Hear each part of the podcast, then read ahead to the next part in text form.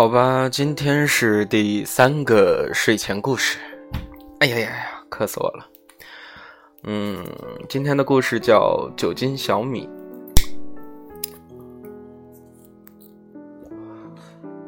故事下面写着这样一段话：一个小学班外加初中班和高中班，共同见证了周九金一路的辛苦。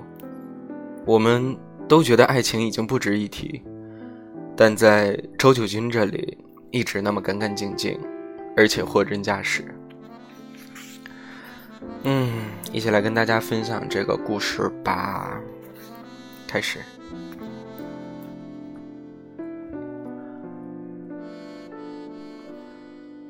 有些人的存在，就是为了证明另一个人的重要。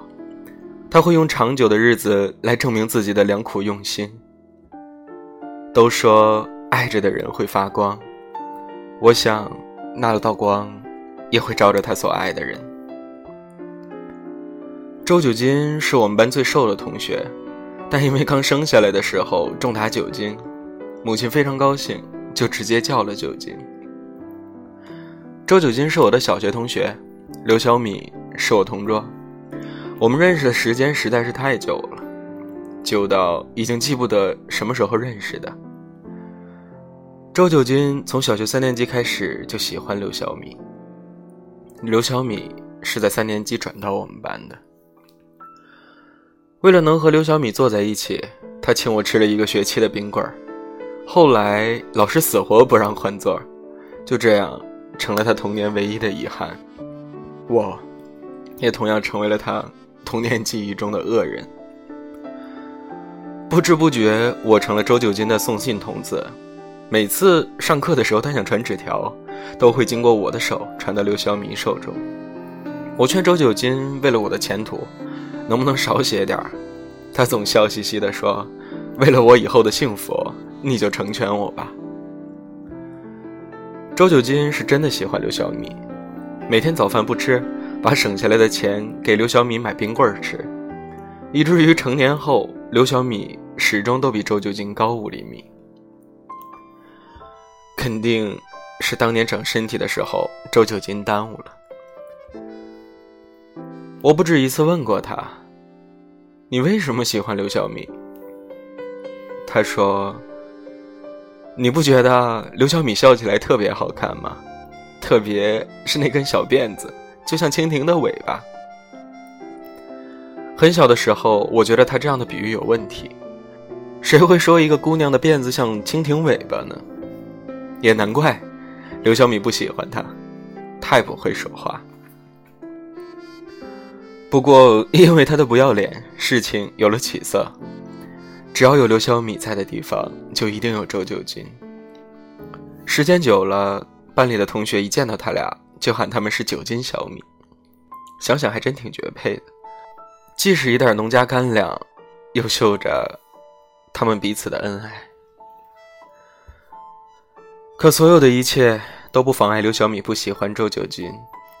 我很早就问过刘小米：“你为什么不喜欢周九军？”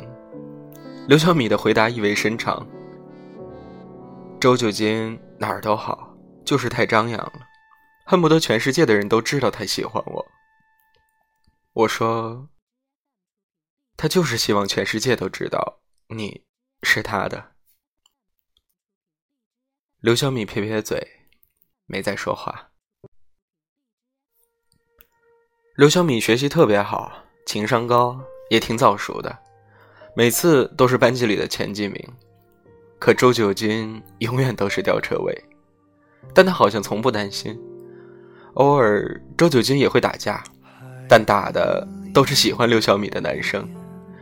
日子就这么过着，周九金依然每天都接送着刘小米。上学的路上。永远都有周九金在说话，说一切能逗刘小米的话。后来每天早上，周九金见了刘小米都说：“小米，小米，你看我是不是长高了点儿？我快赶上你了吧？你什么时候做我女朋友呀？”刘小米总笑眯眯的说：“还差点，快了，快了。”周九金之所以每天缠着刘小米这么说。是因为上小学的时候，刘小米就告诉他：“如果你想让我喜欢你，你就要比我高。”从此，周九金的生活里，除了刘小米，就是吃鸡蛋和打篮球。不管周九金怎么努力，刘小米始终比他高五厘米。周九金不止一次的跟刘小米说：“你等等我呀，别长那么快呀，我很辛苦的。”终于有一天，刘小米不再长个儿了，还没来得及高兴，周九金就也不长。于是，他们的身高永远相差了五厘米。刘小米究竟喜不喜欢周九金，没人清楚。但我知道，有一次周九金发烧没来上学，刘小米第一次自己上学。多年后，刘小米告诉我，那天。他是一路哭着去的学校，可这也是我许多年后才知道的。年少的周九金自然无法知晓，他仍然孤军奋战，傻了吧唧的爱着刘小米。高中毕业后，刘小米去了上海上大学，周九金没能考上，差了五分，就像他和刘小米的身高一样，永远差着五厘米。其实那时候，周九金不知道，刘小米如果脱了鞋，他们是一样高的。可没人告诉过他，他也不敢去问。刘小米在大学上课，周九金就在外面赚钱，卖衣服、摆地摊、烤肉串、当司机，什么赚钱他做什么。每到周末，就会去等刘小米从学校出来，陪他吃，陪他玩，钱都给刘小米花了。自己一件衣服也不舍得买。周九金说值得。刘小米一个人在外地一定不容易，自己应该好好照顾她，毕竟是自己媳妇儿。大三的时候，刘小米交了男朋友，不是周九金。听说那个男孩长得人高马大，是学生会主席，用一束玫瑰花就把刘小米从周九金的身边抢走了。周九金后来跟我说过好几次，玫瑰花有啥用？他要是喜欢，为啥不早跟我说呢？我想告诉他，女孩的心思不是问的，得猜。但是还是没忍住说出来。听说那个男孩正好高过刘小米五厘米，我们也终于知道为什么这么多年周九金没戏了。后来，周九金说：“有些事儿勉强不了的，我都觉得他们看起来好般配。”我心疼，骂他是傻逼，他也不反驳。他说：“从小学追刘小米一直到现在，不后悔，但也累了。”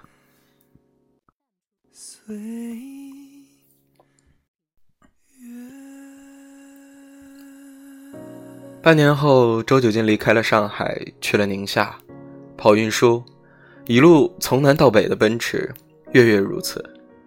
再后来，大学毕业，刘小米跟学生会主席分手，找到工作搬家，都是周九金跑到上海去帮的忙，也不说什么，就是埋头干活。刘小米看到周九金的身影不是滋味儿，谈不上是什么感觉，像感动又不像。就是心疼，但肯定不是爱，因为刘小米知道自己想要的是什么，自己不说，对方就懂。可这件事儿，周九金做不到，这么多年一次都没有。看电影只看网上团购的，吃饭只吃打折的，从不问刘小米喜欢吃什么，想看什么，自己一意孤行的决定着。因为刘小米的原因，周九金把运输线改到了上海到宁夏。他说：“从上海出发，再从宁夏回来有奔头。”因为刘小米在等着他。刘小米有一天晚上吃饭的时候问周九金：“九金，你周有这么多年，不累吗？”“不累，就是你总不搭理我，觉得有些委屈。”那我下个月做你女朋友吧，你别委屈了。为啥要下个月呀？下个月你就追了我整整十三年了呀！